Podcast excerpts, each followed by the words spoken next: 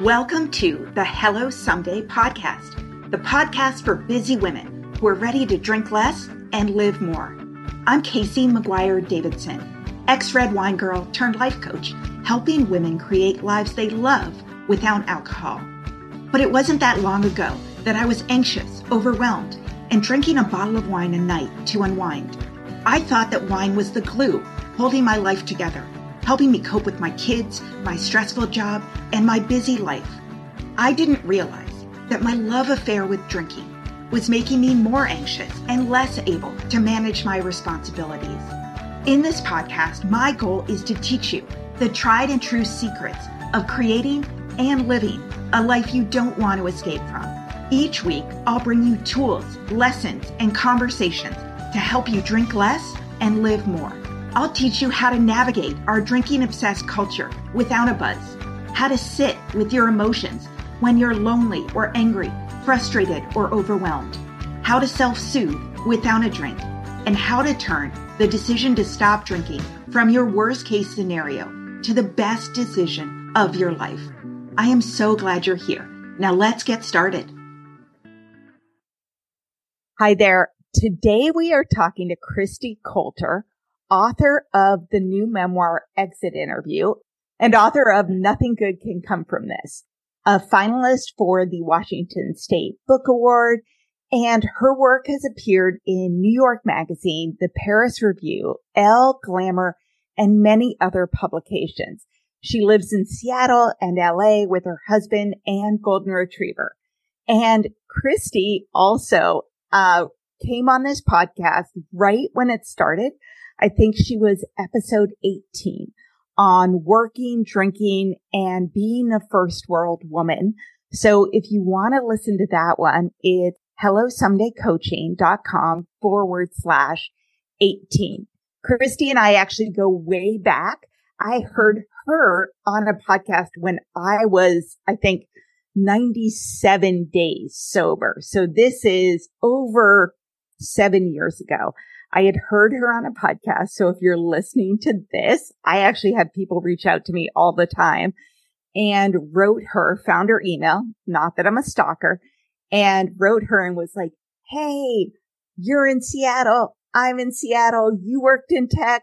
I work in tech and I'm sober and never expected to hear from her. And Kristi, welcome. You wrote me back like three days yeah. later. Yeah, I was thrilled because I was like, are there any sober women in Seattle? I, th- I think I had said something on the podcast about like, I need friends who are sober and there's nobody here. and you were like, hi, I'm here. So of course I was going to write you back. It was like, and then we met in person not, not that long after. Yeah. Well, it I was months. Probably. We both had, we both were pen pals. Uh, Belle Robertson from About Drinking. She was my coach. And yeah. And, and she wasn't my coach, but I had done the challenge. So yeah.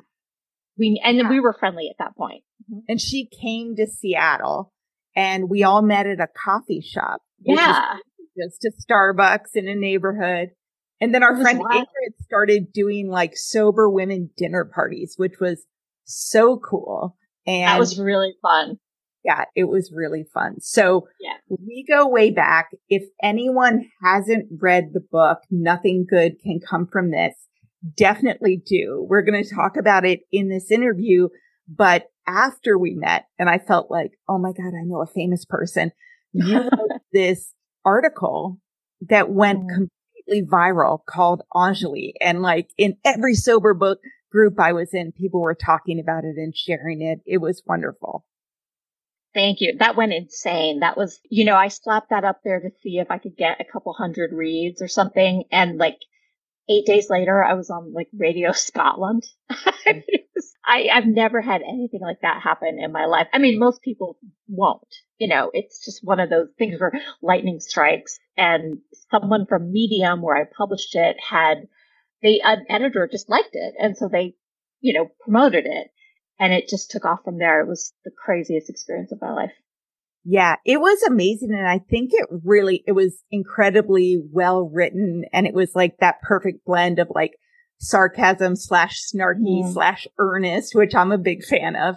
But right, right. do you think it was about that article that like resonated with people who were like on this sober path or women in working? Yeah, I think, I mean, I think part of it was that, you know, it, I, it was well written and it was funny, I think, which people are not used to when they're reading about sobriety. It tends to be super earnest. Um, but I think it just hit something in the zeitgeist that I thought only bothered me, which was the selling of drinking to women as feminism. Yeah. Um, over drinking, especially, you know, that like, oh, drinking means you've made it. Drinking means you've arrived. And I had been sober almost three years at that point, And I had realized that I had been drinking to tolerate my life. And so it just started to annoy me that like women were being told that drinking and having hangovers means you've achieved equality with men, Yeah. essentially. Because I was like, Yeah. you have not achieved equality with men. And also, this is not the kind of quality you want, you know, to like also Yeah. die of alcohol related causes. And so it turned out a lot of people were also just women were like, oh, I didn't realize this was bothering me, but it is.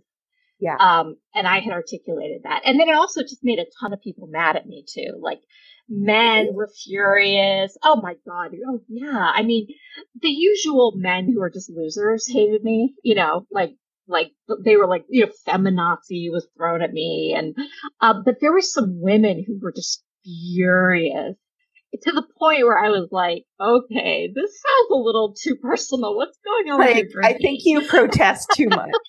Exactly. I mean, they were just like, one woman was like, I wrote, I'm writing an utter loathing. And I was like, girl, I'm not worth that kind of rent free space in your, Yeah. in your head. Like, what's going on?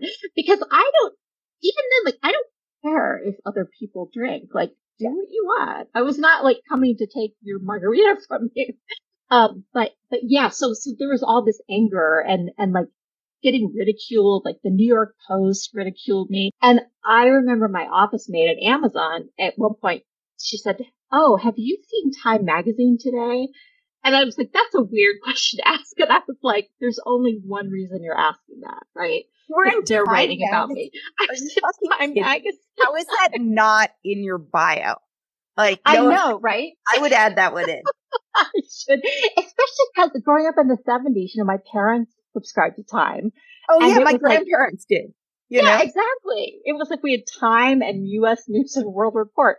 And I remember going through Time magazine, it's like a two year old just looking at the pictures. So it was really weird. And they were like Time. I mean, it's Time. They weren't like abusive, but they were definitely like, yeah, she thinks that the patriarchy is making women drink and that's stupid. And I just remember being like, this is so strange, but also knowing that being ridiculed in these national magazines, I was like, this is good. Like, this is making it. This is opportunity. Yeah. And I had a book deal, you know, like two weeks later. So That's insane. That's yeah. insane. So I'm like, ridicule all you want. well, I have to say that I was in all the sober groups. I had taken hip Mhm. sobriety school with Holly Whitaker before she wrote Quit Like a Woman. I was in a bunch of these and every woman I knew was like, Oh my God, I fucking love this. Like this is, you have to read it. You were passing it around and you're completely right. And, and this is related to exit interview. Um, Mhm. your new book. It talked about how we do drink to tolerate the, you know, death of a thousand cuts of like microaggressions and stress and overwhelm and imposter syndrome and bullshit. And then all the expectations of how you should look and how you should act. And, you know, women bond over drinking when they can't express how awful this shit is, right? Right, right, right. Because you're not going to say to someone, "Oh, let's have." I mean, I might now, but you wouldn't be like, "Let's have coffee and vent about how difficult." Now I jobs are." totally would. well, yeah. Now I'd be like, "Let's just get it out." But you know, you would have drinks, and then you, you know, I love you, I love you too, and then it's like sometimes I feel like an imposter, and then it's you know all that. But but right at the time you couldn't. It's funny. There were some. I was just thinking there were some men in sober groups who who were really mad at me. Like women were mostly the sober women were cool, but there were some men who were like, if you're expressing anger, that means you're a dry drunk. Um, okay. you know, yeah. a, a, a, real sober person would just be grateful all the time. Um, and I was just like, oh, come on. You yeah. know, like, like yeah. it was, it was actually really disappointing that sober men decided to line up on the side of like men. Men. and it wasn't even anti men. It was just no. Funny, sarcastic, snarky, because it was so pointed and insightful. Like things are mm. funny because they're true. Right. And memoir on like the way you see the world or like why you drink and the clarity that comes when you stop drinking. And I don't know any woman who's stopped drinking who doesn't go through like the sadness and blaming themselves and like wishing for the romantic version and then feeling other than and then anger. Like right, right. The alcohol companies, this is bullshit. Like yeah, yeah. Anger is real. Anger's real and there is plenty for any woman, sober or not, to be angry about. Like, I think these men would say, like, the fact that I'm angry about what happened with Roe v. Wade, they'd probably be like, well, where's your gratitude? Well, fuck my gratitude. There is no gratitude. Yeah. You took my bodily autonomy away. So, like, sorry, I'm not going to thank you for that. And, uh, yeah, and I think that that, so that was really, I have fewer rights than my mother had. Thank you for yeah, that. Yeah, like, like gratitude, you know?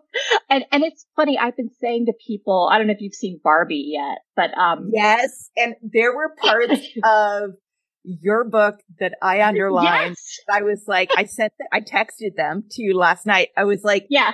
Oh my God, this is the speech from Barbie. Mm-hmm but it's so true and it's so universal. It was so wild, like the speech about how it's impossible to be a woman. Cause, you know, Enjoli talked about that some and then yes. this book, you know, has some stuff in it. But also I've been telling people, I've seen, actually seen Barbie three times now, which I didn't plan to, but it just keeps happening. And being anti-patriarchy and being anti-man are two completely different, different things. Right. Like, like patriarchy is a system that yes, was built by and for men. But like people keep saying, oh, the movie's misandrous. And I'm like, it is, no, it is anti-patriarchy. The yes. movie has great affection for its male characters, um, despite the fact that they don't really do anything. And I, I kind of love Alan. Does everyone love Alan? I love Alan. Alan yeah. with his little knit romper from Oh my god, I love it. And he's great. so the other thing I love is, I mean, I'm a child of the '90s, right? Mm-hmm. You know, graduate high school in 93, college in 97. So first of all, the Indigo Girl song, I was like, yes, love this I song. know. I also loved, oh my God, was it Matchbox 20? The song with that the men yes. sing like, I want to push you around. Yeah. yeah. Like, I want to take you for granted, but I loved when all the guys were playing the guitar. Sorry for anyone who hasn't seen it. And all the Barbies are like looking up with them fluttering their eyelashes. Like this does apply yeah. to the book.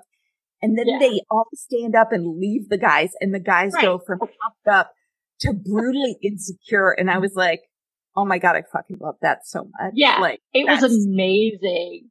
And that song, like, of course I'd heard that song, but you know, I grew up in the 80s. So, and I was like, wow, this song was, I mean, the song, that's, it's a brutal song. It was no, but I always song. loved it, but I never thought about the words. I mean, it's got a great, right. beat, but then when you listen to the words, you're like, holy shit. I was like, wait a second. And I can see how it's like, you know, just like people talk about like in sex, like there could be consensual violence or whatever, and that's fine. And in this context of the song, maybe it's fine. But I was like, the way that they're singing it, it really it just sounds awful. um, and yeah, that was that's I really honestly I yeah I love the movie. I think it's great. You know, um, it's interesting. Funny. We actually saw the Barbie movie because we couldn't get tickets to Taylor Swift, so we went on mm-hmm. night when Taylor Swift was in Seattle, mm-hmm. and it was my daughter and one of her best friends and me and one of her best friend's moms. So two moms, two nine year old girls. And yeah. Lila and I always talk about the patriarchy. We talk about diet mm-hmm. culture. We talk about the industrial beauty complex, which is hysterical because mm-hmm. I used to mm-hmm. work at L'Oreal. I'm like, right. fun and bullshit. You know, like, yeah. Enjoy all your makeup unless you feel like you're less than without it. Do it because it's fun. But right. we talk about the pa- like she has t-shirts like it's a beautiful day to smash the patriarchy. I and love it. So she like we went in there and she was like she got it. She completely got it, but there were parts where America Ferrera, the the woman was talking to all the 40 year old moms and we yeah. were like and her best friend's mother were like, fuck, I have not seen a movie in ages that yeah. talks to me this way. Exactly. It's really unusual. And I see a ton of movies, including like lots of like art house, indie, feminist films. And like for a movie like this, this like candy colored summer comedy to talk I don't know that I've ever heard the word patriarchy in one of these films. and to talk like directly. Times, right? Exactly. I was stunned. And, and the first time I saw it, I was like, well, you know, the, the, the explanation of feminism is a little 101, a little basic. But then I was like, look, get your head out of your ass, Kristi. Like I've taken graduate level women's classes. I know. I was going to say, like, I don't know if PhD type stuff on feminism right. Right like yeah. I read, you know, French feminists in the original French. I was like, they are not talking to you, but like girls and women, grown women who have not been steeped in that stuff. Like I honestly think in like 10 years, we could look back at the triad of Barbie, the summer of Taylor Swift and the Dobbs decision uh-huh. as like the moment a spark got lit in a lot of young, you know, like grown women, but also like young girls. I think there will be like think pieces in 10 years. I hope so. Yeah. I hope it doesn't just fade away. Yeah. But totally. it's so you know. I want, so I texted you last night and there were mm-hmm. two different parts of your book that I was like, would you be up for yeah. reading either of these? I want yeah. to start with the part that is related to what we just talked about because it was so right on professional help, but both of them reminded me of this. Well, okay, step back. No one knows what exit interviews about. Worked at Amazon forever. We know each other way yep. too well. So tell us about your book. Yes. So my book is called Exit Interview. The subtitle is The Life and Death of My Ambitious Career. And basically, I worked at Amazon in fairly high level roles for 12 years.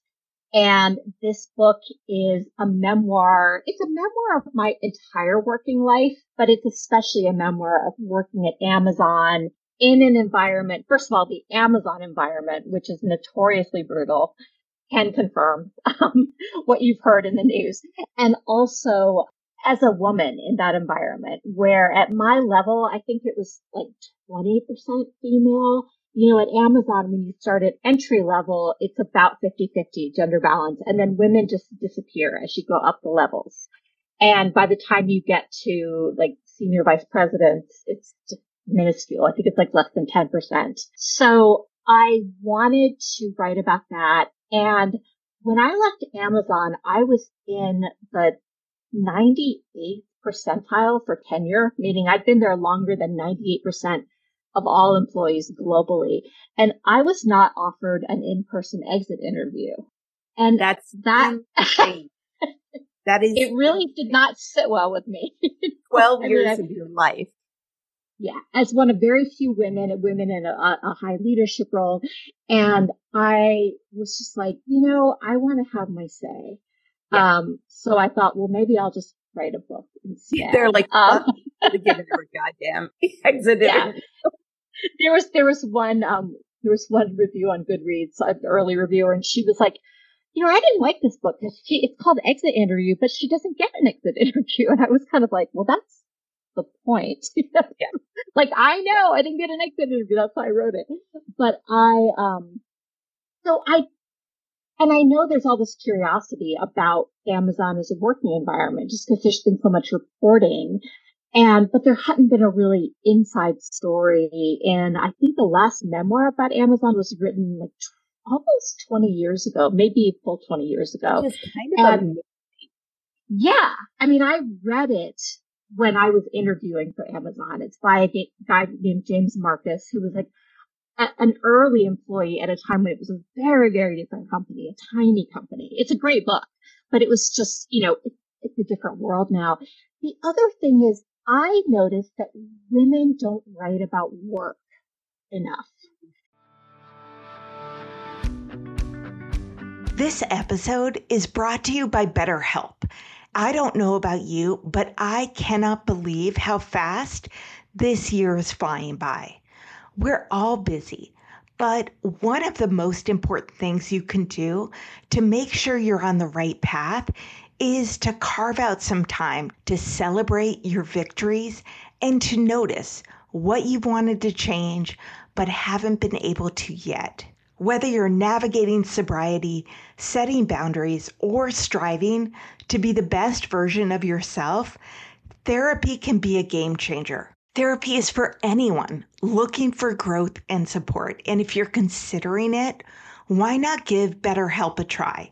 It's convenient, it's flexible, and it's entirely online. So take a moment for yourself and visit betterhelp.com forward slash someday to get 10% off your first month.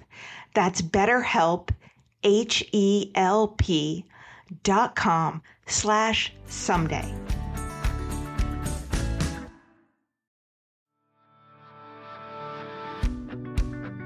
When I was drinking, I used alcohol to calm my mind, to relieve anxiety, and to sleep well at the end of a busy day. I didn't know that alcohol actually spiked my stress hormone, increased anxiety, and as little as one glass of wine a night reduced my sleep quality by 24%. I was really excited to find Tanasi, a better way to find calm, rest, relief, and to reduce inflammation. Tanasi creates the highest quality, scientifically validated CBD and hemp extract products. Tanasi's formula includes a unique combination of CBD and CBDA in every dose, which is two times more effective than just CBD alone. So, if you want to create a sense of calm, to calm your mind, to relax before bed for a great night of sleep, try Tanasi. Tanasi's being really generous with our listeners. You can go to tanasi.com and use code HELLO to get 25% off at checkout right now. That's T A N A S I dot com to get 25% off your first order with the promo code HELLO and get ready to sleep well.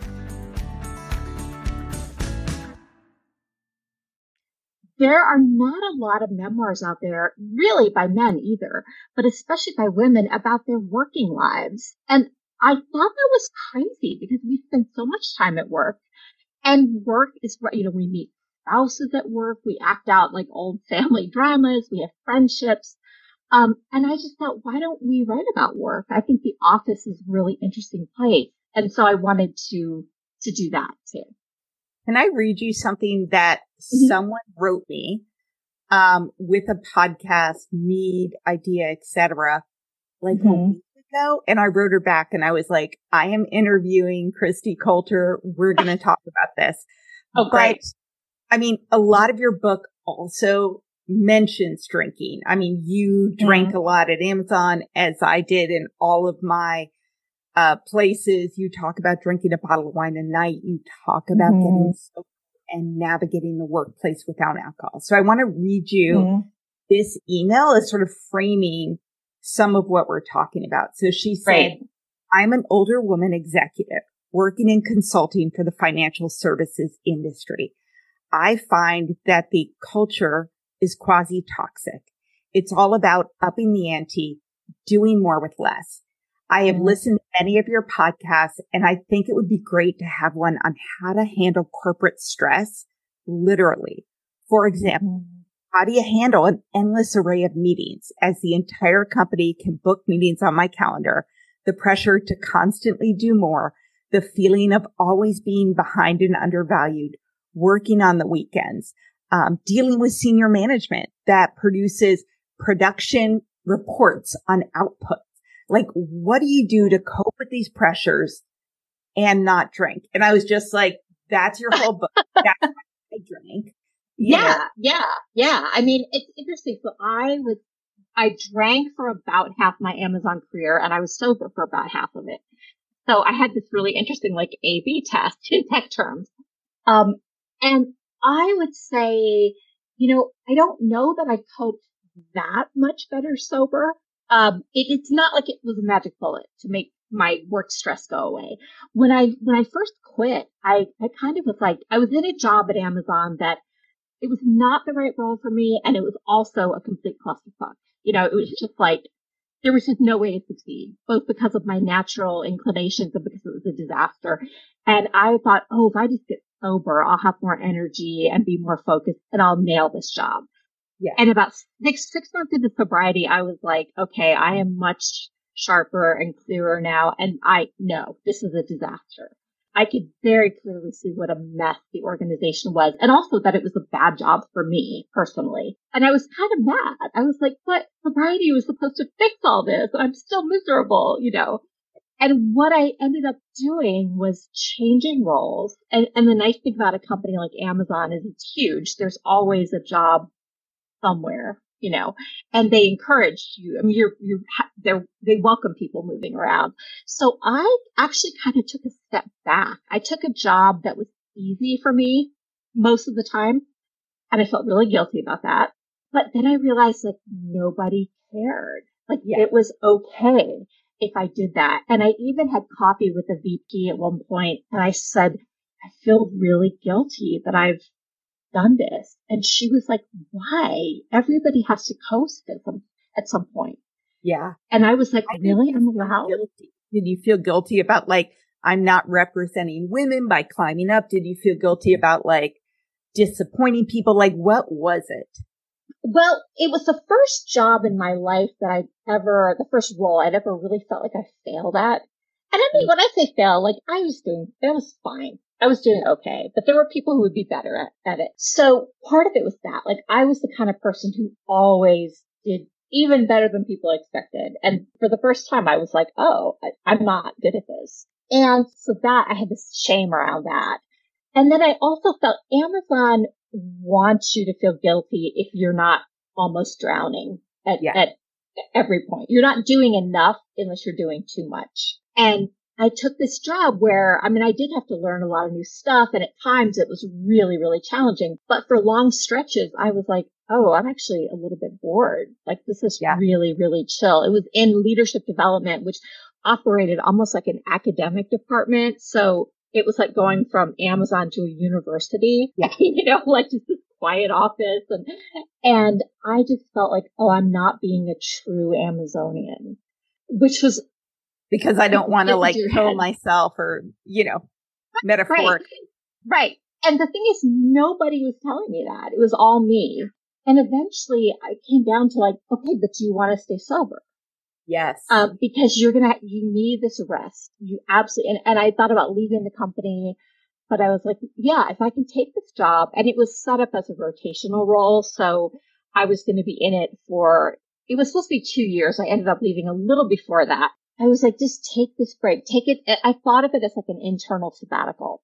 And I had basically had to choose myself over being like the perfect Amazonian. Well, also I chose to be happier and healthier, right? Like yeah, in, for the long term. Mm-hmm. Yeah. I mean, I think so. I've seen this so much with the women I work with and mm-hmm. with myself where a lot of times we drink to tolerate the life that we are living, right? The right. endless demands, the death of a thousand cuts, the un, you know, unreasonable work expectations for mm. people of a family, you know, all those things.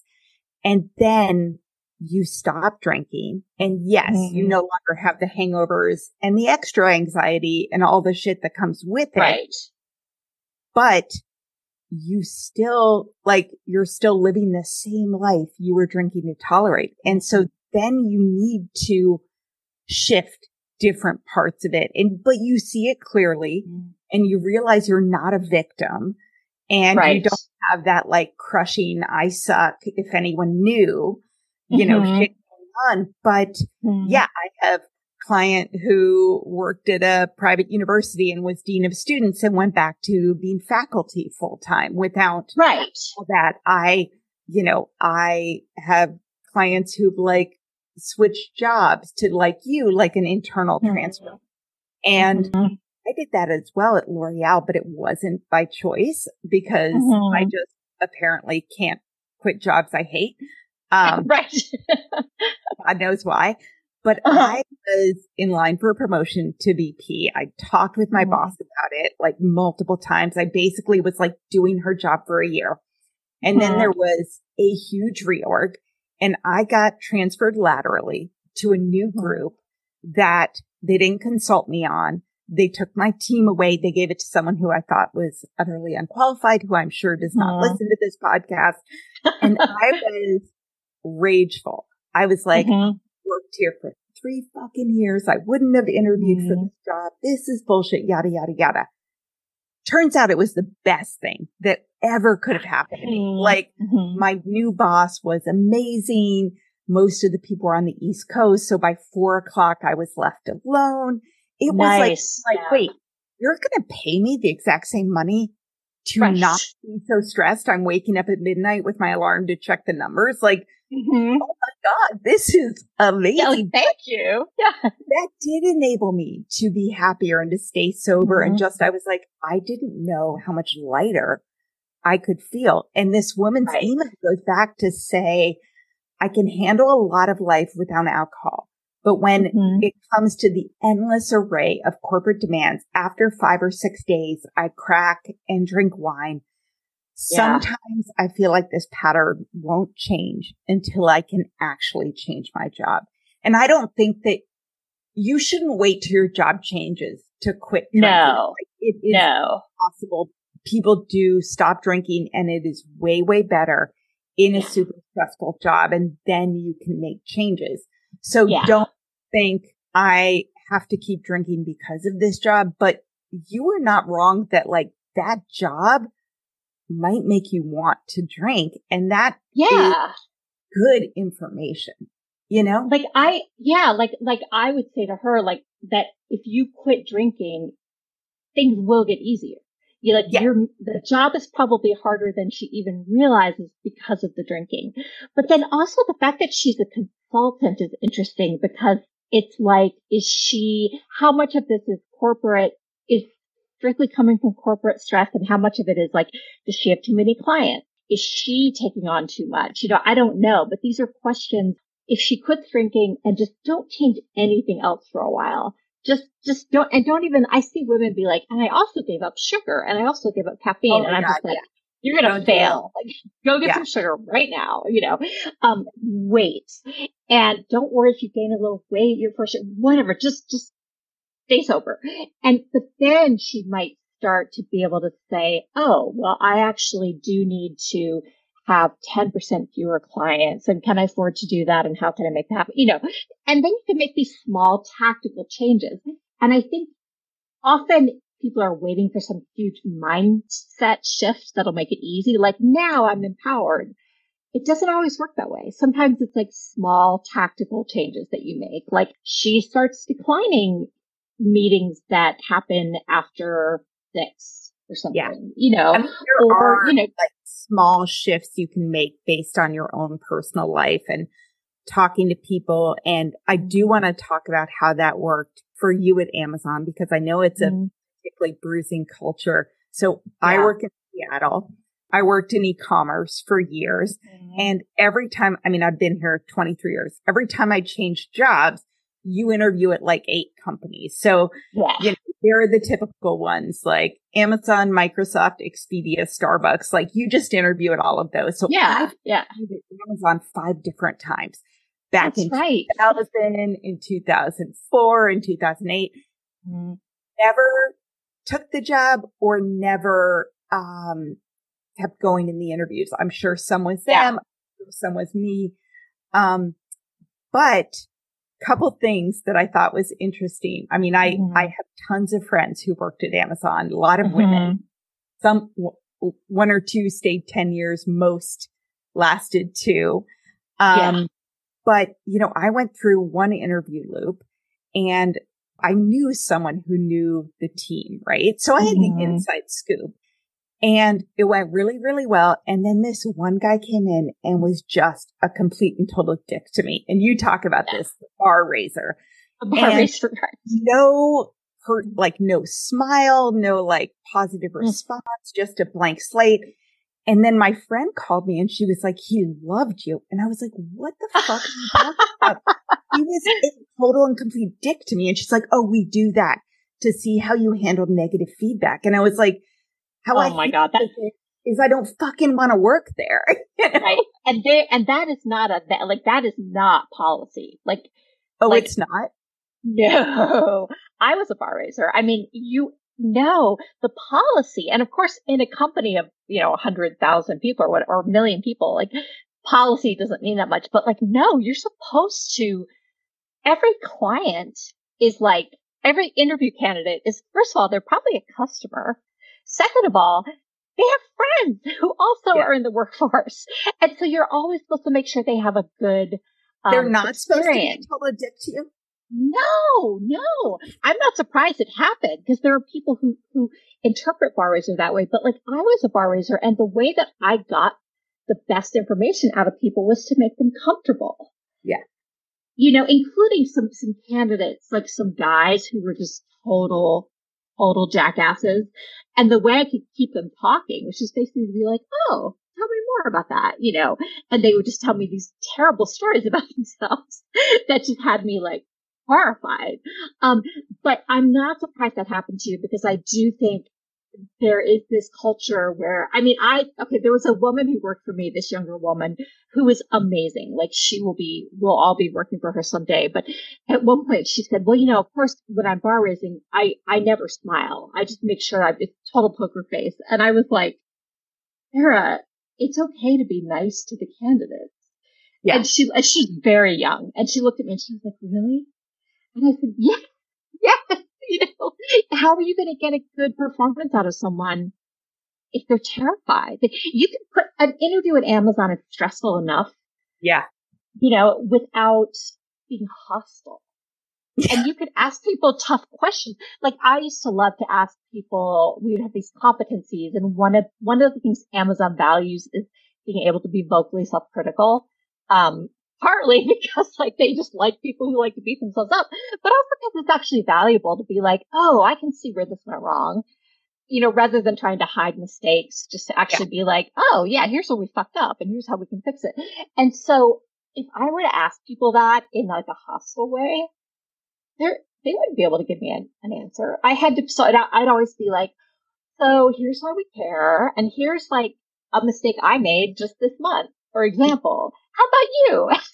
And then they could kind of be like, oh yeah, because like it wasn't like some mean lady trying to make them cry. you know? mm-hmm. But yeah. but but yeah, it is um that I'm like, it's funny. I've been gone for five years and I'm still mad that that happened to you. And I'm like, I need to call. How do I fix this? Who do I talk to? Well, I'm reading your book and I'm mad about like 18,000 things that happen to you. So, oh yeah. Get started. Let's read, let's have you read the mm-hmm. one about, um, you know which one. I lost the page. Is it professional help? That one. And okay. yeah, this was when you were just sort of getting newish started. Yeah. yeah. All right. Yeah. I, I, I think this comes like probably six months into my career. Okay. This title of this chapter is called Professional Help. By day, I learn Amazon, and at night, I seek out articles and listicles and TED Talks on femaling in the business world, just in case there are tips or hacks or something that could help me do it better. This is how I know I should lean forward in my chair far enough to show warmth, but not cleavage, but also sit with my shoulder blades against the chair back and my feet on the floor. That I should stand with my hands on my hips, but never cross my arms. Make eye contact for at least two seconds, but never more than five. Look at a man's forehead and eyes, aka the business triangle, but never his nose or mouth, the social triangle. Listen with attentive interest, but without nodding or tilting my head. Speak naturally, but never end on an upswing. Speak assertively, but don't interrupt. When interrupted by a man, insist on finishing my thought, but charmingly, so he won't feel as though he did anything wrong. Don't volunteer to take meeting notes because it will seem secretarial. but do volunteer to take meeting notes because it's the only way to make sure my contributions will be captured. Do negotiate for more money, but don't let on that money motivates me. Be an advocate for women at work, plural, but not for myself as a woman at work, singular. Always take credit for my accomplishments, but also let my accomplishments speak for themselves. Raise my hand for new assignments to be helpful, not eager. Dress to embrace my femininity, but also to de-emphasize my boobs, shoulders, waist, hips, legs, lips, and hair. And smile, but not too much. Left, left. Yes, like that. Now hold. I mean, it's just like that Barbie speech. It's too hard. It's mm-hmm. too contradictory. It's too ridiculous that women have to twist themselves into a yeah. pretzel to yeah. not threaten men, not offend men, but not be called a bitch or ambitious or be mm-hmm. seen as wishy-washy or too timid or whatever the fuck it is. It's ridiculous. Yeah. I mean, there's all these rules and, and why, I mean, I don't, there are very few books for men on like how to stand. You know, here's how to sit correctly. When I hear about a vocal upswing or vocal fry, I, people get so mad about it. And I, I understand that there is something in the way it can make someone sound uncertain. But I also know that we all know by now that it's just a speech pattern. And I truly think if men were the ones who, who ended sentences on an upswing, nobody would care. We've decided it's wrong because it's the way women talk. Okay, something I've opened up about a little bit, but honestly need to talk about more is how much PMS really affects me. It's definitely worsened over the last few years for me, and it can honestly take me down for a few days every month. That's why, if you struggle with the same thing, I could not be more excited to tell you about today's sponsor, Jubilance, and they're offering my listeners $10 off with the promo code HAPPIEST. Jubilance is the leading evidence based scientific approach to PMS relief. They're backed by scientific and clinical trials that are placebo controlled controlled and showed significant relief of PMS, anxiety, irritability, sadness, stress after just one month of daily jubilance. I feel all of that on such an intense level when I'm PMSing, and their mission is to help menstruators live symptom free because no one should have to suffer every month. Try Jubilance for $10 off by visiting jubilance.com slash happiest or use the promo code happiest at checkout. That's J-U-B-I-L-A-N-C-E dot com slash happiest for $10 off off. Yeah. You know, and we decided like that, you know, the, the model for a successful executive mm-hmm. has and continues to be men. So right. women are held up like, oh, if you want to be a VP or a GM or whatever, you have to act like this when our entire lives we've been socialized to do something different. Yeah. And yeah. It's just, it's, I it mean, I natural. Was, I was at a company that was run by older British men. And I got promoted to this director level position because I did really good fucking work. I'm sure I was like mm-hmm. better than all the men because they wouldn't have promoted me otherwise. Trust me. Right. They didn't. Right. Um, the only reason I got promoted was a bunch of women who were at a higher level than me actually went to the SVP of marketing and was like, are you really going to lose her over this? Right. Like, right. You need to hire her because he was yeah. like, no, she's too young. She's not right, whatever.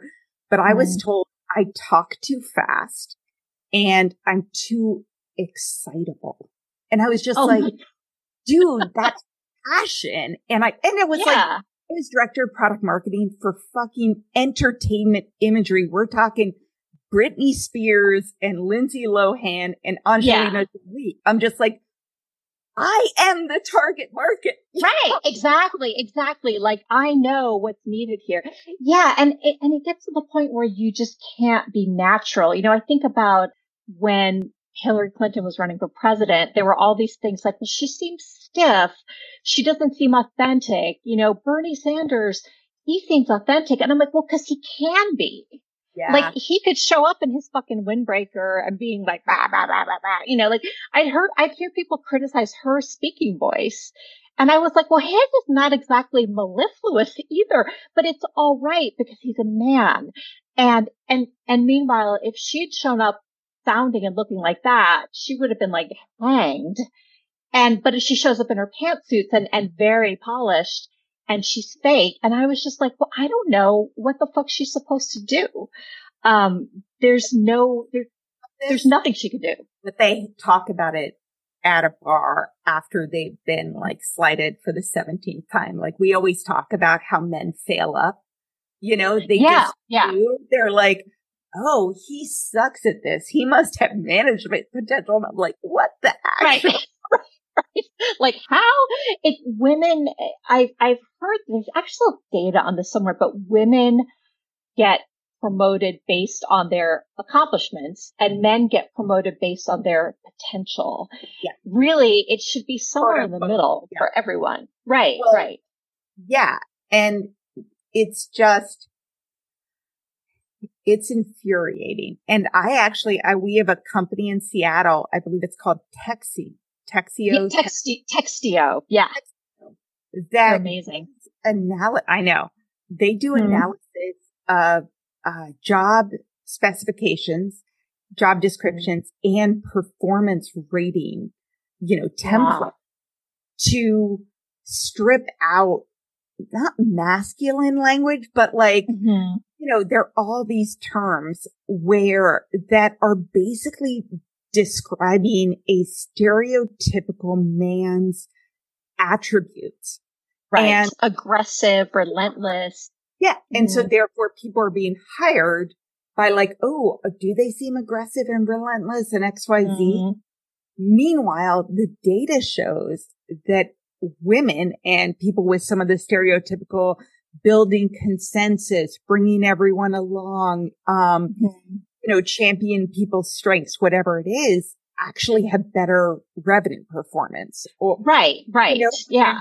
Yeah. written- No, and it's funny. The woman who runs Textio actually worked at Amazon for just a couple of years. I think she's a, a data scientist by trade. I think, and like, and we actually ended up. I mean, I think every company, like the org I was in, started using their products, and we did run um, our job descriptions through the, their their feeders to see, and we change things. You know, because we have things like you know aggressive and relentless, and just words that it's not even just that that only men are going to be drawn to them. I actually think a lot of men who are like maybe a little older and have families are kind Yeah. of over that shit Oh, too. yeah. You know, I remember reading internal job descriptions when I was looking for a new role at one point, and it was like.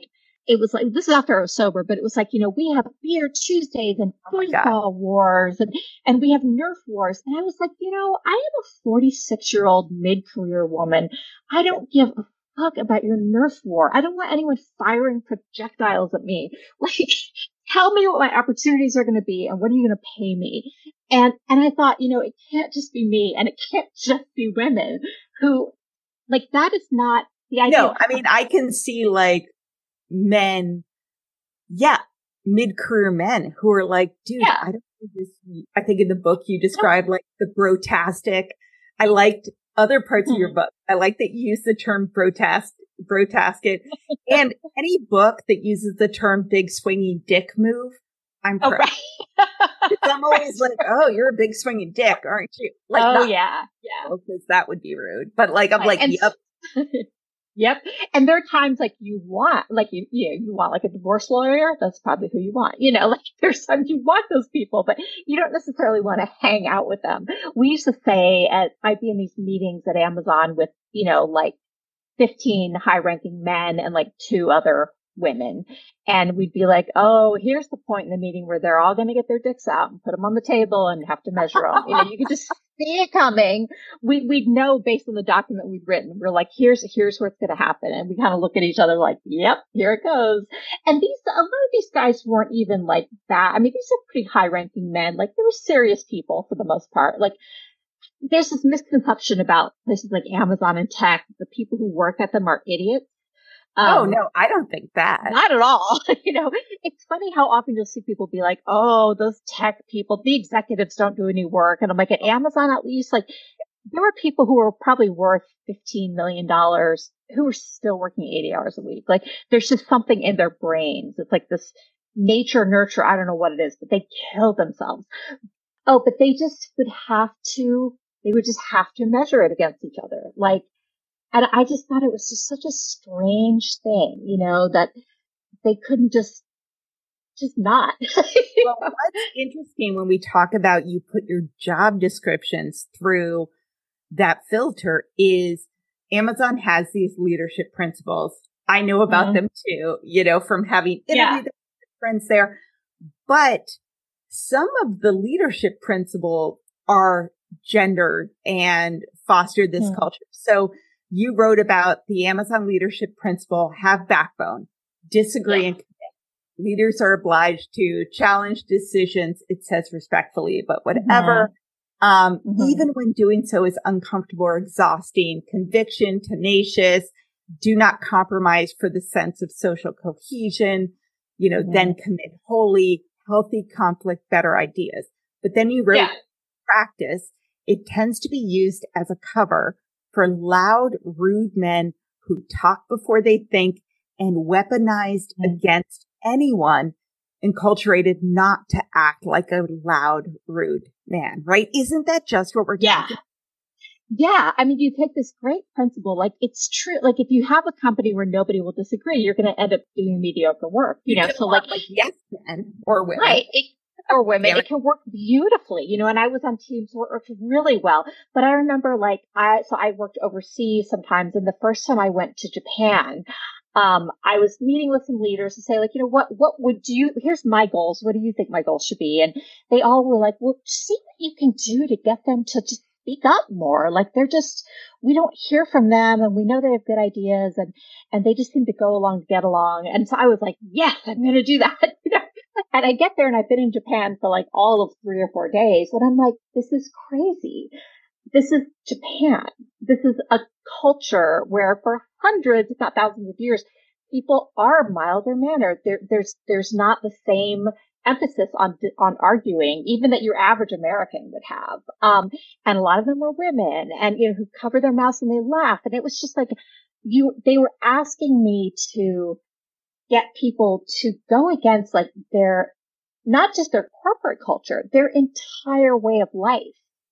Yeah. And I just thought this is ridiculous. And so I started focusing on like, well, what are some ways I could get them to speak up more? Because we did want to hear from them that they would be comfortable with. You know, I started trying to sort of nudge them forward. I found the ones who were a little more Western in attitude, who were more willing to speak up, and I would leverage them to be like a spokesperson for the group and things. But, but there was this expectation that we could just somehow, you know, be like, don't be Japanese anymore. And well, like, and there's the, the assumption that they can't bring out their best work unless they act like right. Exactly, exactly. That they couldn't be that unless you were acting like not just a Western worker, but a Seattle tech bro, that you're not going to be doing great work. And they were doing great work. And I also found so after I got sober, I I had always been told in my performance reviews that I was too nice that I needed to argue more. I needed to disagree more. And I would always say, you know, but every time I, I have a disagreement, I do speak up. Like I'm not sitting there dying to say something and not saying it. I'm just, I'm nice. I'm just, I'm pleasant about it. And, um, and I would feel like I was supposed to be arguing just to argue, which I just couldn't bring myself to do. But after I got sober, I did become a more direct person. I started to speak up more when I disagreed. Um, I started to be a little blunter because I just felt more solid in myself. And like people did not like that. you know? And it wasn't like I turned into a dick. I was still me. You they know, said they wanted it and then you did it. Right. And they were like, actually, yeah, I'm going to criticize Ooh. you for that too yeah, like where was that sweetheart before? And and it was just funny because I think I changed maybe, you know, 20%. I went from like a mildly reserved person, not very reserved, to like a mildly outspoken person. And yeah, I had people like one of my performance reviews said she doesn't suffer fools gladly, and that was a criticism. And I was like, am I supposed to suffer fools gladly? Like how do you know it was a criticism? Was it in the like areas for improvement? Because yeah. I would think that would be a compliment. Right, exactly, exactly. And I mean, we all know people who don't suffer fools gladly in a way that actually is mean and abusive. Yeah. Like that, I'm pretty sure that was not me because it's not my temperament. But yeah, it was, it was a, it was an area for development to basically be more patient with dummies. Um, and at that point, I was just like, you know what? I, I already knew I was kind of on my way out. I was sort of like, I need to blow this pop stand. And I was like. I am not, I am not gonna like try to change my personality again. And I had friends, women friends who were, you know, more male in their communication style, like very blunt, the kind of blunt I could never be, who were called like abrasive and, um, you know, the words like that that men just don't get called. So it was absolutely a double-edged sword. And, and here's the danger with a place like Amazon is most of the men I worked with, I think they think they are egalitarian. I did not work with many men who would be like, yeah, I don't think women are really suited for these jobs. Yes. I, I think most of the men I work with are probably like, well, yeah, women can do this too, but it's a meritocracy. And they think meritocracy is a neutral thing. You know what I mean? Like mm-hmm. they don't understand that it's someone built that system and decided what counts and what, and what should yes. be measured. So if you say everyone should argue productively, they're just like, well, we should all do it. And there's not this understanding that it doesn't work out well for women to do that. So when women don't do it, they're like, well, they're not a culture fit. And when women do it, they're like, ooh, that's, they're abrasive. oh my God. There was the section of your book where you talk mm-hmm. about the gender split and how it works when it goes up and then this conversation you had with all these men. And yes. I read it out loud to my husband and was like, fuck? And yeah. it took him a couple rounds to figure out exactly what I was pissed about. Like, yeah, like, well, this, well, this. And it reminded me of exact, I mean, my husband's awesome, yada, yada, uh, you know, all the things. But like, I was like, you are not getting why I'm pissed about this. So right. in the book, you talk about entry level gender split is roughly equal. Manager yeah. level women have shrunk to a third. At yeah. your level, they were a quarter and mm-hmm. higher up, it was even it's lower. Like, it's like 20% or, and it just goes, I, I, think at the time on the S team, which is the name for the people who reported directly to Jeff Bezos, I think there was one woman out of like 18 people at the time. Yeah. So it just, we just, it's like a reverse funnel. You know, we just disappear yeah. and, and we use this data as the teaching exercise and, and and the men were just, I used to have a bet with a female friend on the team about how long it would take someone to say, well, we need to be teaching, you know, preschool girls how to code. Oh my God. and it took like two seconds, right? We, we stopped betting eventually because it was like, what's the point? We both know they're just going to say it right away.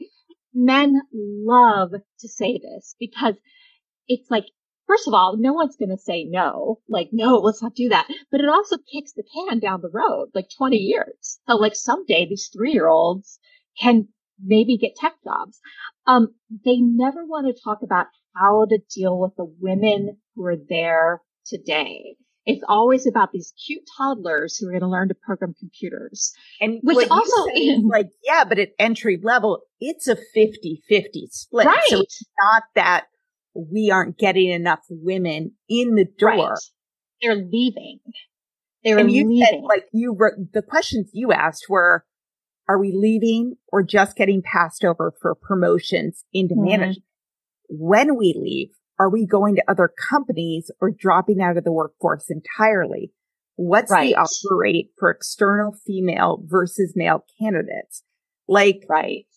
Those were the questions. And when you asked the men, yeah, they didn't come up with any of those. No, I mean, I was, you know, Amazon's so data driven. I just, I was like, give me more, more, more data. You know, I wanted to know all this stuff. And, and the men just, the other thing they say a lot is like, well, w- women just have different priorities. This is a way of saying we don't have accessible childcare in this country. Yeah. And men don't do their share of the parenting. So, you know, most of the women that I worked with who were in leadership, like a lot of them just didn't have kids like me, you know, um, that certainly simplifies things. Um, but there was, there was, they didn't say like, well, we need to have accessible daycare, maybe on site daycare at Amazon. It was just like, different priorities. And then they would fall back on, oh, my favorite women are too smart to want these jobs. Yeah, These jobs are so hard. In the thing, I wrote ha ha ha in my, right. you know, exactly. because it was like, my point is not everyone wants these executive level jobs like we do. Honestly, right. it's a sign of superior intelligence that women decide to do something else with their lives. Ha ha ha ha. ha, ha, like, ha.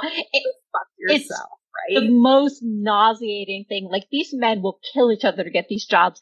And, and it was like you'd have guys who'd be like, well, I'm VP of whatever team and my wife is CEO of our house, you know, oh and it's like, it, and these, these guys' wives, like, they had like Harvard law degrees. Like these were women who had been like serious achievers until they had a child. And then they'd always be like, we just decided it made more sense for her to be the one to stay home. And it's like, well, why? I mean, I can see if you're breastfeeding or something, but it's like beyond the first few years, does it automatically make sense for the woman to be the one at home? Interesting to me is that when Mike and I had kids, I was making mm. two to three times what he made.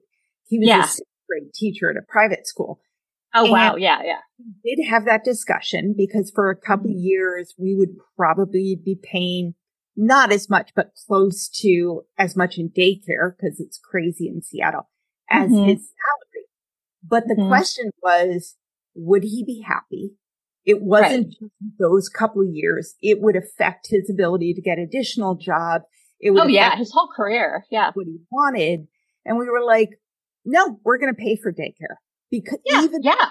but like, of course that is a financial choice we were lucky enough to be able to make. Sure. Yeah. Like if you can't afford daycare, that's a totally different story. But the Amazon shit is like, you are saying in the book, like there's no information on whether people were parents or not. Like you're assuming. Right. And then the other thing you wrote, which cracked me up was it's mm-hmm. like, the guy's like, Amazon doesn't support work life balance for anyone. It just affects women differently because we're moms.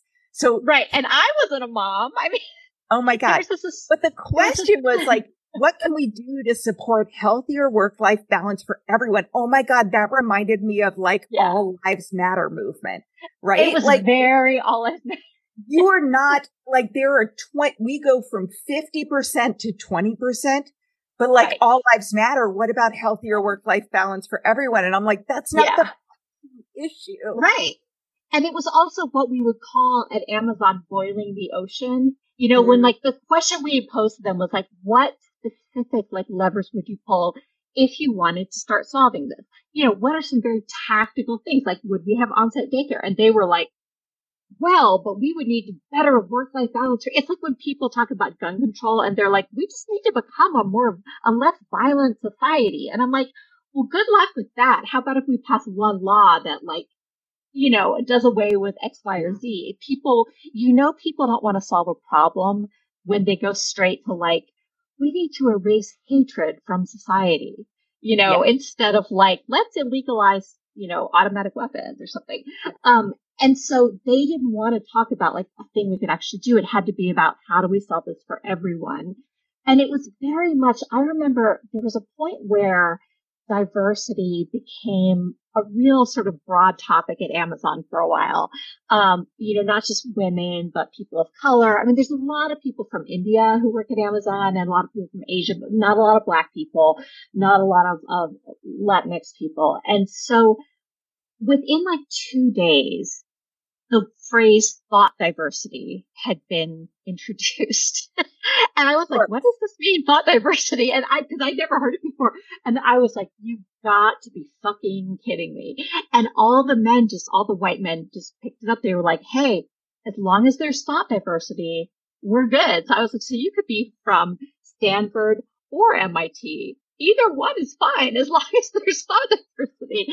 And it was just a way, and they all just glommed onto it It's like, well, we don't need to worry about whether we have people who've lived as women or black people or whatever, as long as we have thought diversity, not realizing like thought diversity comes largely from living different lives. Experiences. Yeah. yeah. Like, like it's, and also that women make the majority. I mean, Amazon's not just a retail company anymore, but women make the majority of household purchase decisions. Yes. And like, it was a little weird that we ha- didn't have more women running the website, you know, as customer advocates. So yeah, there was a lot of just men wanting to kind of feel good about themselves. And I think that men don't have the ability to depersonalize. And I saw this with some of the reaction to Barbie, you know, like, wow, there wasn't a man I could feel good about in the movie. And it's like, well, so? Like, just cause some man does something bad, it doesn't mean that you're bad. You know, it's kind of like with, with Me Too, the not all men acknowledgement men yeah. did not want to step back and think, oh, I could be part of the system that is excluding a lot of valuable contributions. So they would just sort of close their eyes and, and say, let's just teach the toddlers. When you're in this environment where you feel like you can't keep up, your strengths aren't valued, mm. you are second guessing and overthinking how to sit, how to act, how to hold your hands, how to modulate your voice. Yeah.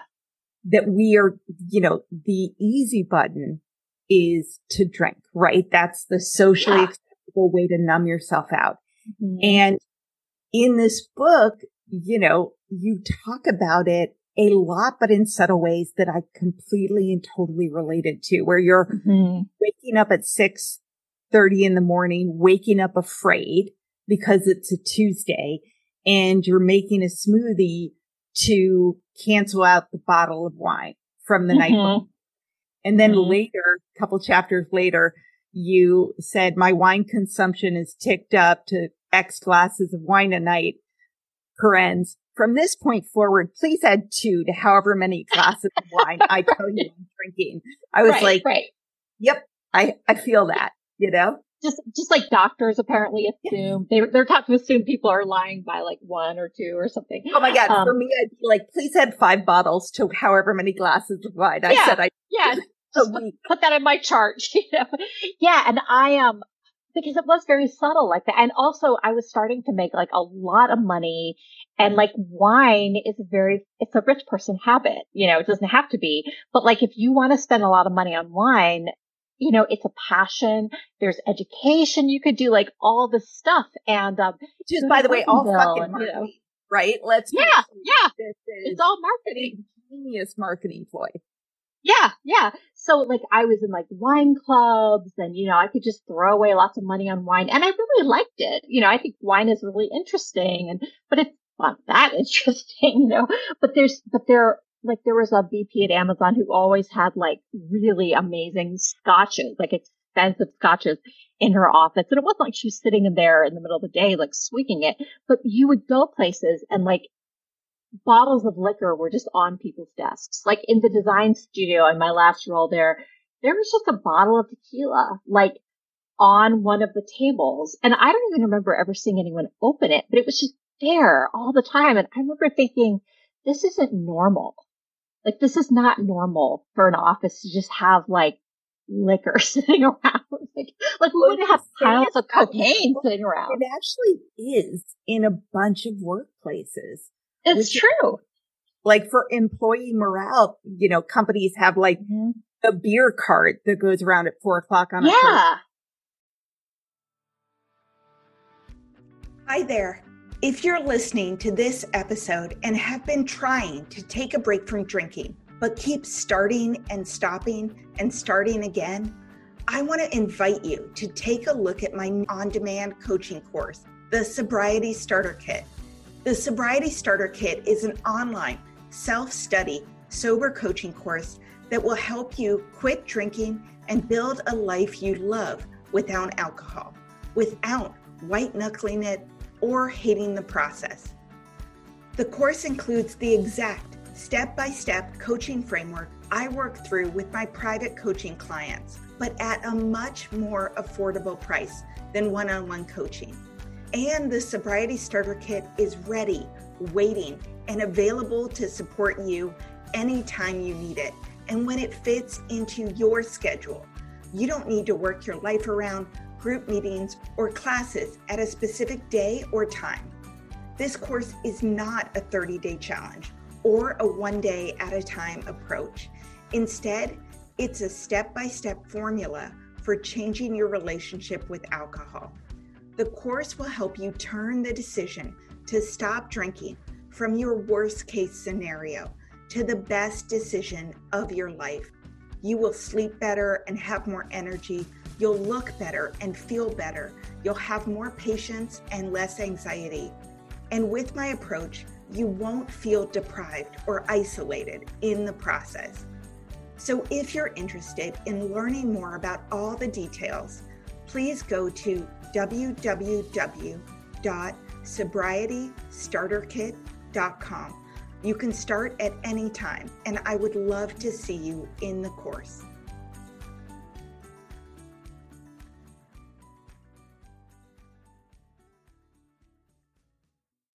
Yeah, yeah, the or like the taps of the kitchen, the craft beer taps, or and and it's just I don't know. I think it's strange. Like there's nothing wrong with like yeah, an employee happy hour now and then. You know, it's not like that's just inherently evil. But I think the the worst like employee you know team bonding event I ever went on was it was a wine tasting afternoon, and in their defense, like I had joined the team after this was already planned, but but we went to Were Woodinville.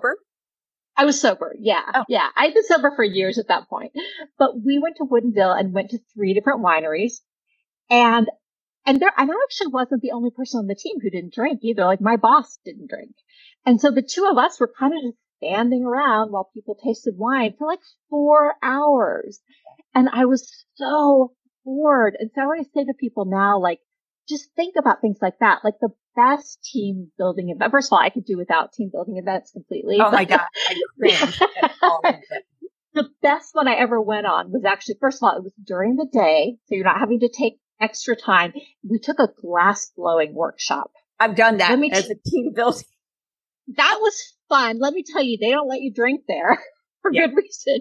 There's no drinking. You're too like, whoa, I'm blowing glass to be like worried about anything else. And I was like, oh, I actually am doing something new. So I was like, do something with your teams or just keep in mind that like drinking is not an activity. Like that is not a full social activity. Well, and I think it is again shifting, right? With the so whole mm-hmm. sober curious movement with, I mean, there, are, I got interviewed for an HR company magazine mm-hmm. about like how to make holiday parties for companies more inclusive of people who don't drink. So at least yeah. on the agenda now, whereas it used to be, I mean, not it's for not. everyone, but it used to be like a, get super shit faced and do inappropriate stuff, which. Right. It's definitely changed. And like even in my last org at Amazon, like I, I think Enjoli came out after I'd been there like six months. It basically got to the point that like this entire org of like 800 people kind of knew there was a sober, you know, yeah. Like I'd have total strangers be like, hi, I read your, your article. So the, the SVP of this org, who is an absolute doll, um, we would have these, it was for Amazon Go. We were launching this huge thing. So we'd have these celebrations sometimes for big milestones. And I noticed they just quietly had like there'd be champagne on one side of the room. On the other side of the room, there'd be sparkling wine. Like, whereas before it would have been maybe some cans of Coke. It was equal, you know, and I, don't, I'm not someone who cares about like fake sparkling wine. Like I was happy with a Diet Coke, but I was like, that is a really nice thing to do. And they didn't make a big thing out of it. They just had, they were like, here's the champagne, here's the, here's the non-alcoholic stuff. And I started to notice that, you know, especially in a tech company, there were a lot of people who didn't drink. There were a lot of people who'd grown up like Muslim or Hindu yeah. had never had a drink in their lives. Um, and then some who, who had started it when they came here. But I was like, right, there's people who, and, and a lot of people from Utah who'd grown up Mormon who just didn't drink. I was like, there's just people who just don't drink. And I never bothered to find out these people existed. Yeah yeah. as a drinker. So I suddenly had all these new friends who were like, you know, all from like, um, Bangalore or something, you know, and I was getting to know them because like, I was like, oh, I can talk to you. You're not shit faced. Mm-hmm. And it was great. Yeah. well, at one point you talk about when you were stopping drinking. And I mm-hmm. think that most people can relate to this um, because I've seen it in myself and my clients, like the back and forth rationalization and contradiction. Mm. So you start in honor berries saying mm-hmm. About drinking all the time, what bottle I should open, what tricks I can employ to stop myself from drinking, how I can stop myself from drinking the whole thing. And then you, in the same paragraph, but I'm desperate to stop thinking about drinking. So I'll just stop the rumination and just be a carefree, thoughtless drinker. Like my clients have told me, I'm tired of thinking about drinking. Maybe that's the problem. So mm-hmm. I'll just go back to drinking and not try to stop. And that's going to be the solution, right? That's the yeah. Yeah, I totally fall for that. And, and there's this idea that I, I think it's true in a lot of ways that women can overthink sometimes.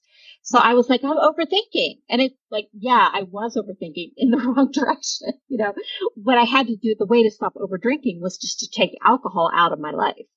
And I think it was like that paradox of choice. You know, when you have too many options and you just can't like streaming TV sometimes. Like I end up watching nothing because I can't decide between seven things. It was kind of like that. And I, the way I found out about Belle Robertson is I Googled the phrase tired of thinking about drinking. And that's that was the name of her website. I mean, that's how I found it. And I, yeah, I was desperate not to worry about it anymore. And I think something in me was just like, I'm not going to let you stop worrying about this because it's going to kill you at some point. Um, you know, my body was like, no, the brain is going to keep remembering that this is a problem. But, and when I finally stopped trying to moderate, which is like the worst, you know, just taking it off the table was like the biggest freedom. It was kind of like if I, you know, had negative gastrointestinal effects from a certain kind of food, but I liked it so much that I kept having little bits of it and I kept getting sick. Like if I were suddenly like, you know what? I'm just allergic to this. I can't have it. My life would get much simpler. And that's how it was with alcohol.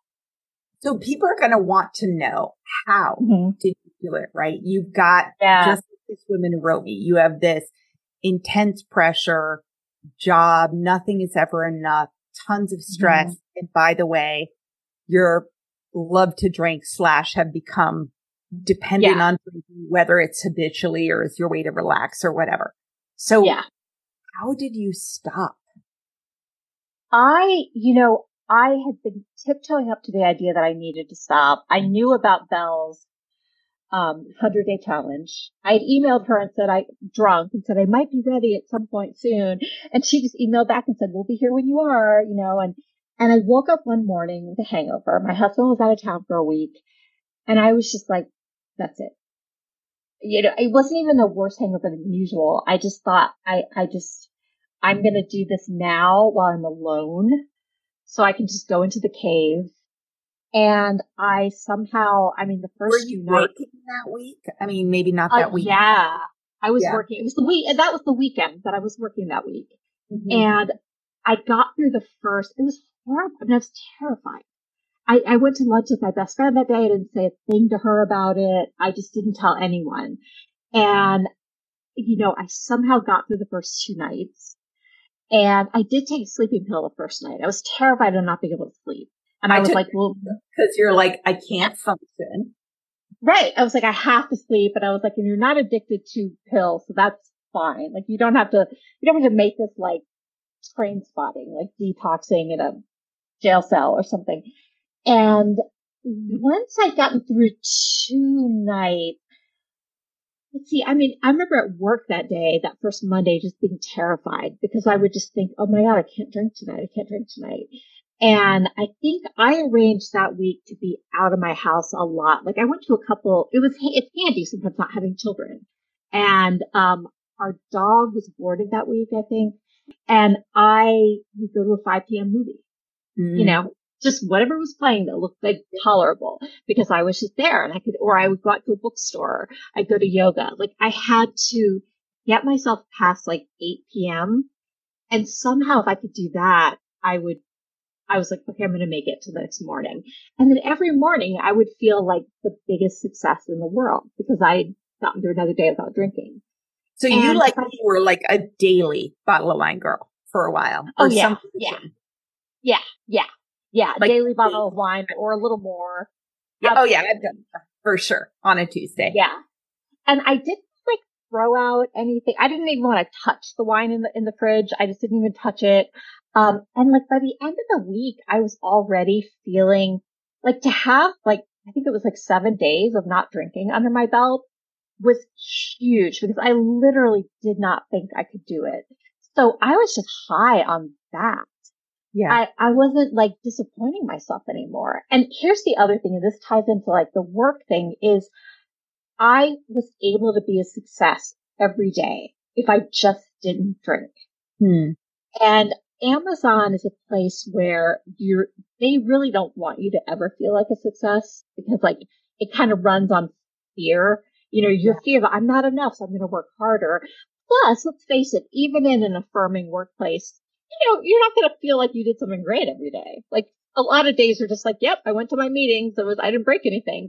You're not going to feel like a superhero ordinarily, but I felt like a rock star every mm-hmm. day because I just didn't drink. And so I got really hooked on that feeling. I had to lower the bar for myself really to just be like, this is success for you. And that went a long, long way.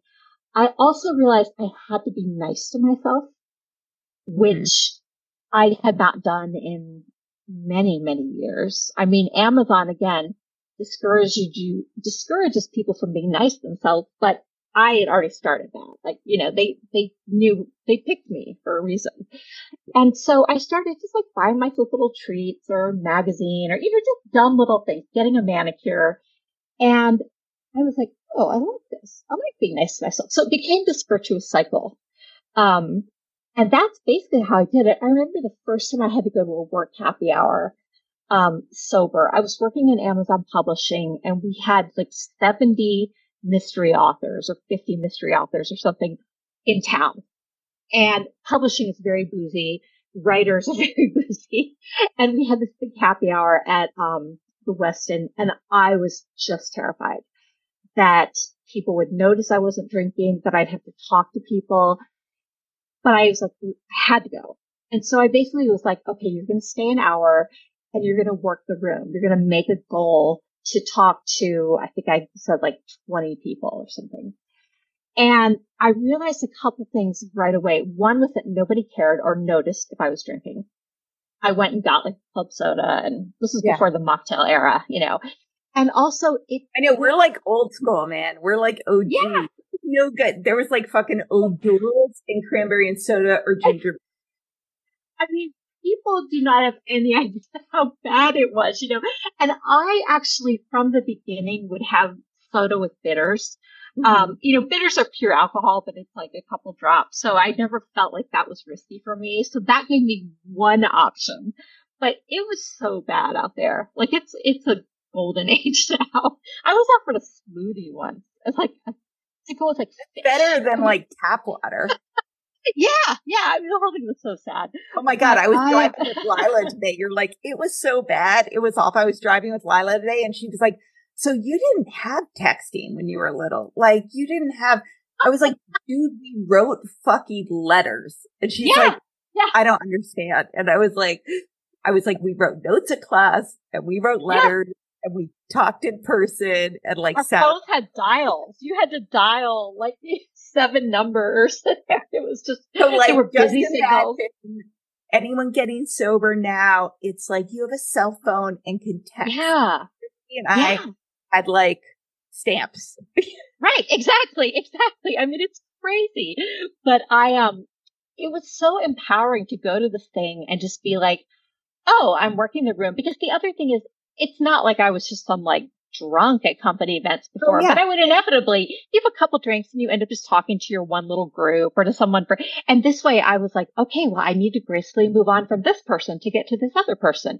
And so I started thinking, so I was actually better at my job and it also proved to me that like I could do this. Like I could walk up and introduce myself to people. And I don't have social anxiety anymore. I mean, I have little bits, of course, but despite being an introvert, you talk about that. Right, uh, right, right. I'm an introvert, but I could talk to pretty much anyone at this point. I mean, I could walk into a room and I might not be like delighted, but I'll just walk up to someone and say hi, you know, and it's, and I, I hear people say sometimes like once I deal with my social anxiety, I want to quit drinking. And, and the thing I want to say to them is like, you might need to do it the other way around because you're never going to deal with your social anxiety until you quit drinking. and you have to just pull the band off for everyone. And I know people don't want to hear this, but like people will say to me, like, my marriage sucks. Mm. Once something happens in my marriage, right. whatever my husband's nicer, I leave him or I don't or something, mm. marriage therapy somehow works, then I'll stop drinking.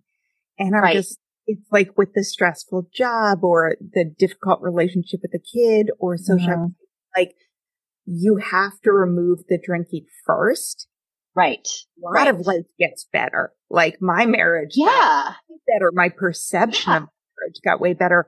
But if not, even if it doesn't, you can see it clearly and you're capable exactly. of changes and you're proud of yourself and you deserve more. Yeah. Like, yeah. You, if you take the thing out that's clouding your thinking, dragging your body down. I mean, it, it was tiring me out in ways I didn't even realize, you know, like so my life got better in these ways that I didn't even think it needed to get better.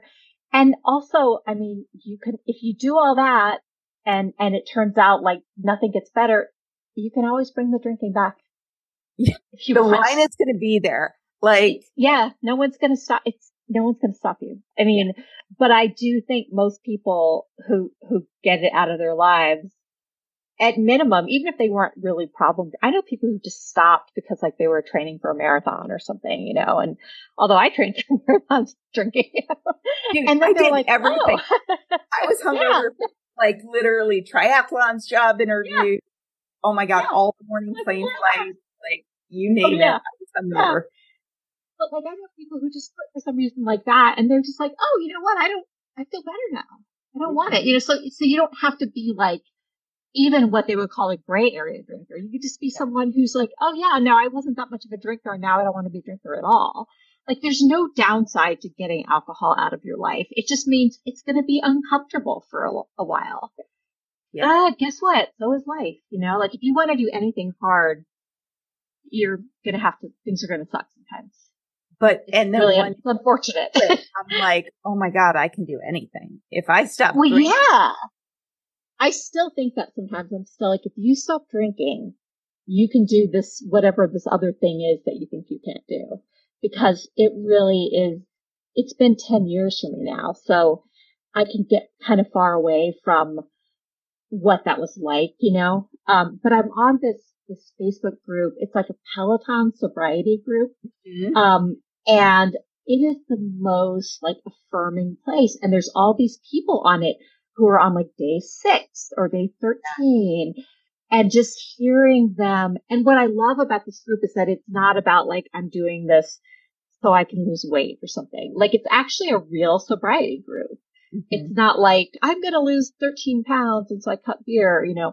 Um, and, and I, it's been so good for me to just read these people and being like, I have to go to my first family barbecue sober or like, my brother keeps teasing me. What do I do? And I'm just like, oh yeah, all this all this new stuff. It's yeah. so hard. You're you like know? navigating life yeah. in a new way. Yeah, yeah. But then they come back and they're like, I did it. I went to the barbecue and like, yeah, parts of it were terrible, but it was actually okay. And I let myself leave early. And, you're like, you, and now you've got that under your belt. It's like building muscles, new muscles. Yeah. You know, you have to lift heavy weights to build new muscles. Yeah. Um, and then they've got to repair themselves. It's, it's no different. So tell me about your hopes for this book. Like, I want to know. Yeah. Obviously, like blowback, right? Like, is there any? Yeah. there has so far not been any blowback. I was, um, I remember being like, like, is Amazon going to be mad at me? Is you know, but I, but I, I wrote this book. It's a pure memoir. You know, it's not a reported book. Yeah. So I, when I, when I needed to go look up a fact or something, you know, I always did it from public sources. A lot of times I would just go to Amazon's own press releases to be like, oh, did we have a kitchen store in 2007? Yeah. I don't remember, you know. And, and so I knew in my own conscience that I was writing my experience, my story, my truth, you know. And I also, the process of writing it was hard because for the, so it took me four years to write. And the first year at least, I felt like I was writing a failure story mm-hmm. and a mm-hmm. trauma memoir. And so I always felt bad, sit down to write. And I was just like, oh, let's write about how I failed some more.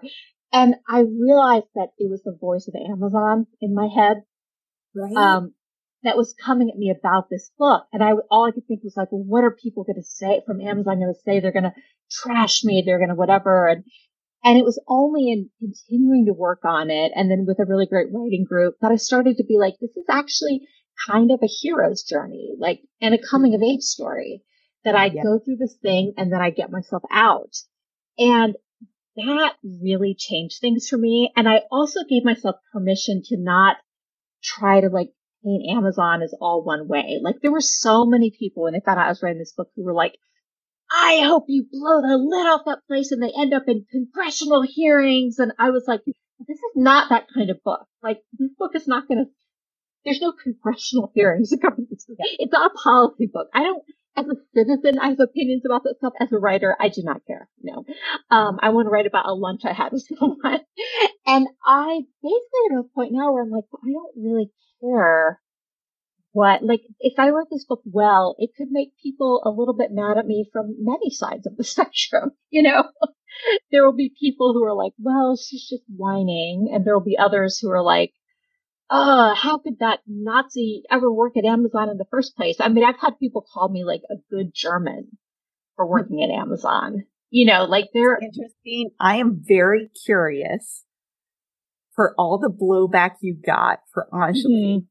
Whether you get more or less for for this book from men. Yeah. You know? it's going to be interesting. So I normally don't look at Goodreads because writers should not, but my publisher has a that, that I just, I saw oh, you yeah. It's so toxic. It's so toxic for writers, but my publisher has a link to it on the book's page. And I saw that the star average was kind of high and I was like, huh, I'm to go take a look.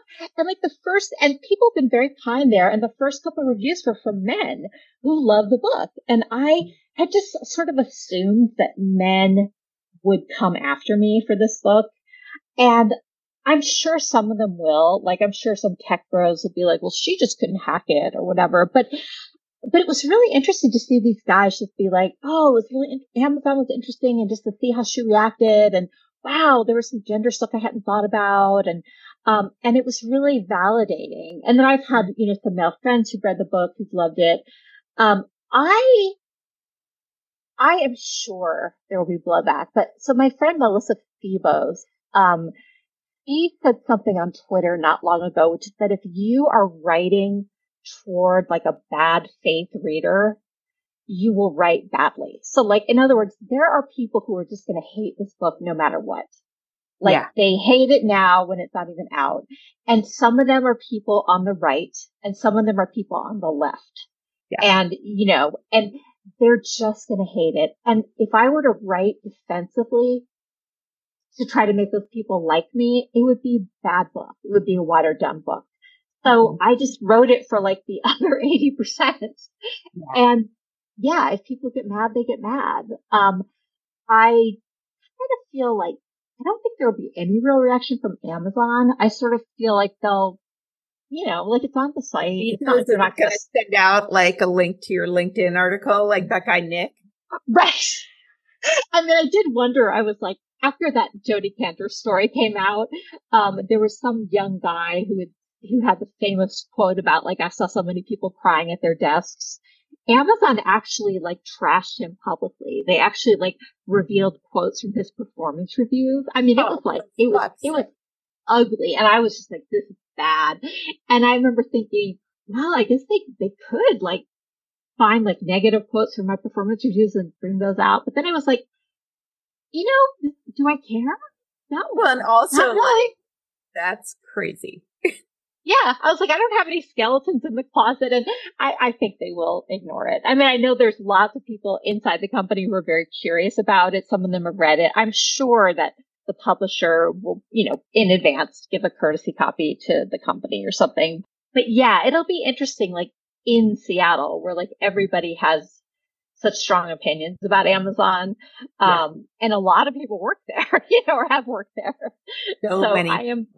Well, keep yeah. Okay. We have to have I will. dinner again and I want to hear yes. out all the good stuff and the, yes. and, and the drama because, you know, that's fun too. Yeah, I would love to think, I would love it if people at Amazon actually read it and took it to heart. I mean, it would be amazing if like Andy Jassy read it yeah. and thought, huh, could we do some things better? But Thank you so much for coming on. I told you I read it and underlined like 50 pages. So I've got a million underlines I could not talk about, but that's okay. That is okay. Thank you so much. Underline their own stuff. Exactly, exactly. Get a page to come with a pen. yeah, you got to do a book club or something. Yeah, I should. That would be really fun. Thank you well, so much. Thank you for listening to this episode of the Hello Someday podcast. If you're interested in learning more about me, the work I do, and access free resources and guides to help you build a life you love without alcohol, please visit hellosomedaycoaching.com. And I would be so grateful if you would take a few minutes to rate and review this podcast so that more women can find it and join the conversation about drinking less and living more. It's easy to blame ourselves for our struggles with alcohol. We see people around us being able to control their drinking without any consequences, yet no matter what we try, we can't seem to figure it out for ourselves. My name is Gillian Tietz, and I am the host of the Sober Powered podcast, where I use my biochemistry background to explain the latest research in addiction and help you understand both why you drink the way you do and how to develop the skills and mindset you need to find freedom from alcohol. I discuss topics like why we think about our drinking 24 7, why we have no off switch, and why we crave alcohol. If you're struggling with your drinking or you know someone who is, then I hope that you will check out the Sober Powered podcast. New episodes every Friday. See you there.